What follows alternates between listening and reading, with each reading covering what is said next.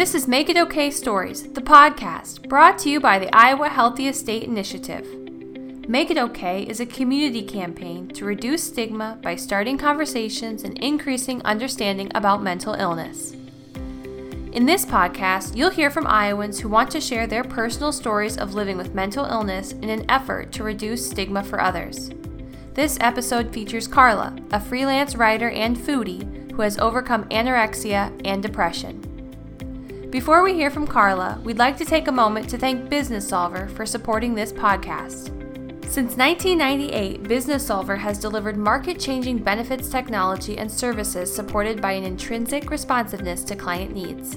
The company creates client programs that maximize benefits program investment, minimize risk exposure, and engage employees with easy to use solutions and communication tools to assist them in making wise and cost efficient benefits selections. Founded by HR professionals, Businessolver's unwavering service oriented culture and secure SaaS platform provide measurable success in its mission to provide complete client delight. Learn more and download a suite of free resources to assist you in promoting mental health in the workplace at businessolver.com. Thank you, Businessolver. Now it's time to hear from Carla. Content warning this story discusses an eating disorder. Hi, I'm Carla Walsh, a 33 year old freelance writer and editor based in Des Moines, Iowa. Even though it was 17 years ago, I remember what life was like at my lowest weight, 94 pounds, quite vividly. That's because every 24 hour day felt like about 124 hours. I was living, that's actually a very generous way to put it. I was surviving to make it to the pillow at night. I'd wake up to my alarm to get ready for school, and I would spend the next 14 hours shivering and snapping at others. From that moment on, it would almost be a challenge to see how long I could wait to eat breakfast, how little I could eat the rest of the day, and how much I could sneak around and act normal, quote unquote, so my uber low calorie and eating rituals wouldn't be too weird for anybody else. I was actually quite open publicly about the fact that I had been diagnosed with anorexia by my doctor at 16. It's not like I could really easily hide the fact that I had faded away from 180 pounds to 94 in just 12 months. My health kick started quite innocently and honestly healthfully at first. Five days a week, I'd hop on the elliptical for 30 minutes after school. For dinner, I'd choose grilled chicken and a baked potato instead of breaded chicken fingers and french fries, which were my jam at the time. At some point, the competitive and type A side of me took the reins. The you look so great comments when I reached 120 pounds spurred me on to believe that I might as well keep going, keep shrinking, and eventually I might as well keep starving. Around the time my period went MIA, any hint of emotion seemed to disappear as well. The best way to describe it is that I just felt flat. I rarely cried and never felt suicidal, but I was essentially completely devoid of emotion. I'd hear my mom crying in another room at home and know that I was the reason why. Yet I couldn't seem to feel all that sad about what I was doing to myself. I felt remorseful that I was putting her and my dad through this pain, watching their daughter slowly shrink away. So that's why I finally decided to take them up on their suggestion to begin meeting with a psychiatrist once a week. I'd been avoiding it so far, fearful of how much it would cost them, or that seeing a mental health professional was something only people with real struggles should do. In the eternal chicken and egg debate, it's tough to say whether the depression may have contributed to the eating disorder or the eating disorder impacted my brain chemistry so much that it contributed to depression.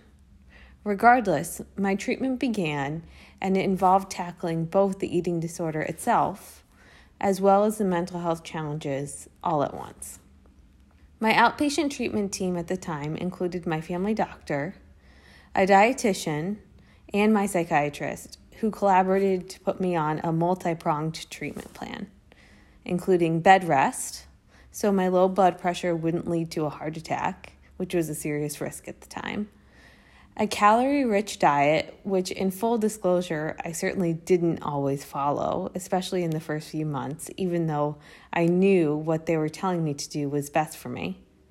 Cognitive behavioral therapy, sometimes referred to as CBT, a prescription to help me sleep as my bony body would ache at night. I'd seriously need to slip a pillow between my knees so they wouldn't knock together. And a prescription selective serotonin reuptake inhibitor or SSRI, which is the most common class of antidepressant that results in more serotonin, a key happiness and mood stabilizing hormone, coursing through my brain. It was a slow and winding process from there. I'd ball my way through a homework challenge from my psychiatrist to eat a donut one day, then eat a bowl of ice cream the next with very little stress. Eventually, though, I began to notice good days of eating slightly more and feeling a bit brighter than the day prior became more common than they were. My weight rebounded to 100, then to 110, and while it took more than a decade for my period to return to normal, each passing year I'd feel a bit more at home in my body. About three years later, my psychiatrist eased me off antidepressants, and I slowly scaled back on therapy appointments as I made my way through college. After graduating from college and completing a 10 year shift in the corporate world, I decided to become an entrepreneur of sorts and I'm a full time freelance writer today. At age 33, I find myself jumping out of the bed each morning, excited to learn something new from the experts I interview, the studies I comb through for additional context, and the food I devour. Yes, really, in my work as a food writer to support local businesses. One of the key elements to regaining my emotions and finding peace and joy in my bones was finding passions and pursuits outside of myself. First, I found joy from contributing to the world. Then later, I found joy by being myself within it. I'll readily admit that every so often, moments of self doubt or body criticism do pop up in the back of my mind. For me, I think I'll be in a continual state of recovery for my whole life. But what differs now is that I'm so happy with who I've become and how I show up in the world that I don't want to go back. I can flag those thoughts as vestiges of my eating disorder and call them out as such, so I don't allow them to control my actions. I'm well aware that there will likely be days ahead during which I'll feel a little down or a little puffy, but now I think to myself in those moments, goodness, I sure am lucky to be alive. I have so much to live for, be grateful for, and be joyous about. And goodness, food sure tastes delicious. There will be great days ahead, and there will be not so great ones. But experiencing my eating disorder and being open about the challenges along the way has taught me that many more of us are working on overcoming mental and emotional challenges of our own, either publicly or privately. So, when in doubt, I try to give myself and others grace, imagining there might be more going on under the surface than I'm aware of. Thank you, Carla. You can read more stories just like Carla's on the stories page of the Make It Okay website. Find it at makeitokay.org backslash Iowa. Eating disorders and depression, like Carla has experienced, are common. Here to tell us more about these conditions is Dr. Joyce Vista Wayne with MercyOne. Hello, my name is Dr. Joyce Vista Wayne, and I am a child and adolescent psychiatrist at MercyOne in Des Moines. The more we understand about mental illness and common conditions, the more we can talk about it, reduce stigma, and make it okay. I am here today to share some common signs and symptoms and treatments for two conditions you just heard about anorexia nervosa, which is a type of eating disorder and major depression. Anorexia nervosa is an eating disorder characterized by restriction of energy intake, leading to low body weight, fear of gaining weight, or behavior that interferes with weight gain, and self evaluation that is unduly influenced by weight and body shape. Denial of the seriousness of the disorder by the affected individual presents a big barrier to getting early diagnosis and treatment. It is a common medical illness with 200,000 cases in the United States diagnosed per year. Women are more likely than men to develop the disorder. Death is due to medical complications of starvation and co occurring depression associated suicide. The cause of anorexia nervosa is likely multifactorial and precipitated by the interaction of several risk factors. Aside from biological and psychological factors, environmental, cultural, and the pressures of society related to thinness and appearance have been identified as triggers to extreme dieting in vulnerable individuals. Early recognition, treatment, and support leads to more favorable outcomes. Primary care providers are trained to screen for eating disorders and can make the referral to mental health professionals who have the clinical expertise to diagnose, evaluate, and treat the affected individual. Treatment usually requires a team approach, including individual therapy, family therapy, a primary care physician who works with a nutritionist, and a psychiatrist who manages medications if needed.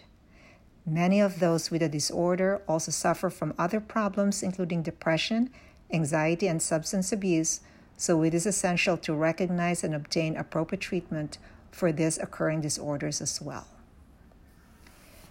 Major depression is a common and serious medical illness that negatively affects how you feel, the way you think, and how you act, and for some can interfere and impair functioning at home, school, and society.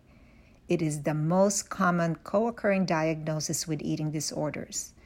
In 2017, there were 17 million adults in the United States diagnosed with at least one major depressive episode, with more women diagnosed than men. It may occur at any time, but on the average, first appears in late adolescence to the mid 20s. The American Psychiatric Association reports that it affects an estimated 1 in 15 adults in any given year and one in six people will experience depression at some time in their life.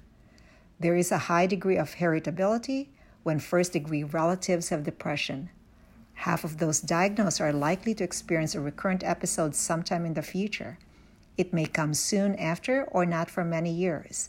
It may or may not be triggered by a life event. Depression symptoms can vary from mild to severe and include feeling sad or having a depressed mood in adults or irritability in children and adolescents, loss of interest or pleasure in activities once enjoyed, changes in appetite, weight, sleep, energy, an increase in purposeless physical activity or slowing of movements and speech, feelings of worthlessness or guilt, difficulty thinking, concentrating, or making decisions, and thoughts of death or suicide. In contrast to normal sadness and grief, where emotions ebb and flow and respond to input and changes, depressions tend to feel heavy, constant, and inconsolable. Fortunately, it is among the most treatable of mental disorders. Between 80 and 90% of people with depression will eventually respond well to treatment, and almost all patients gain some relief from their symptoms. A wide variety of treatments have been proven effective in treating depression. Some involve talking and behavioral change, others involve taking medications. There are also a number of things people can do to help reduce the symptoms of depression on their own, such as regular exercise, getting enough quality sleep on a regular basis, eating a healthy diet, and avoiding alcohol, which is a depressant, as this can reduce symptoms of depression and create positive feelings and improve mood. With timely and proper diagnosis and treatment, the vast majority of people with depression will overcome it. If you or someone you know is experiencing symptoms of an eating disorder and or depression, do reach out to a loved one, a family member, a friend, a support person, or your primary healthcare provider so you can get the help that you need and deserve. Thank you very much for listening. Be well. Thank you, Dr. Vista Wayne, for helping us better understand these conditions. And a special thanks to MercyOne for providing the segments from your mental health care experts. While mental illnesses are common and treatable, many people are still afraid to talk about mental illness due to shame, misunderstanding, negative attitudes, and fear of discrimination. The goal of Make It Okay is to end the stigma. To learn more about Make It Okay, visit makeitokay.org backslash Iowa for resources, including tips for talking about mental illness and links to become a Make It Okay ambassador or get your workplace involved. We've also got links to mental health support and crisis lines if you or someone you know is struggling with a mental illness. Want to help us stop the stigma? take the online pledge to Make It Okay. You can find it at makeitokay.org backslash Iowa. Thank you for listening to this episode of Make It Okay Stories, the podcast. Please share this podcast with your family, friends, and colleagues. Together, we can make it okay. This podcast is supported by Businessolver.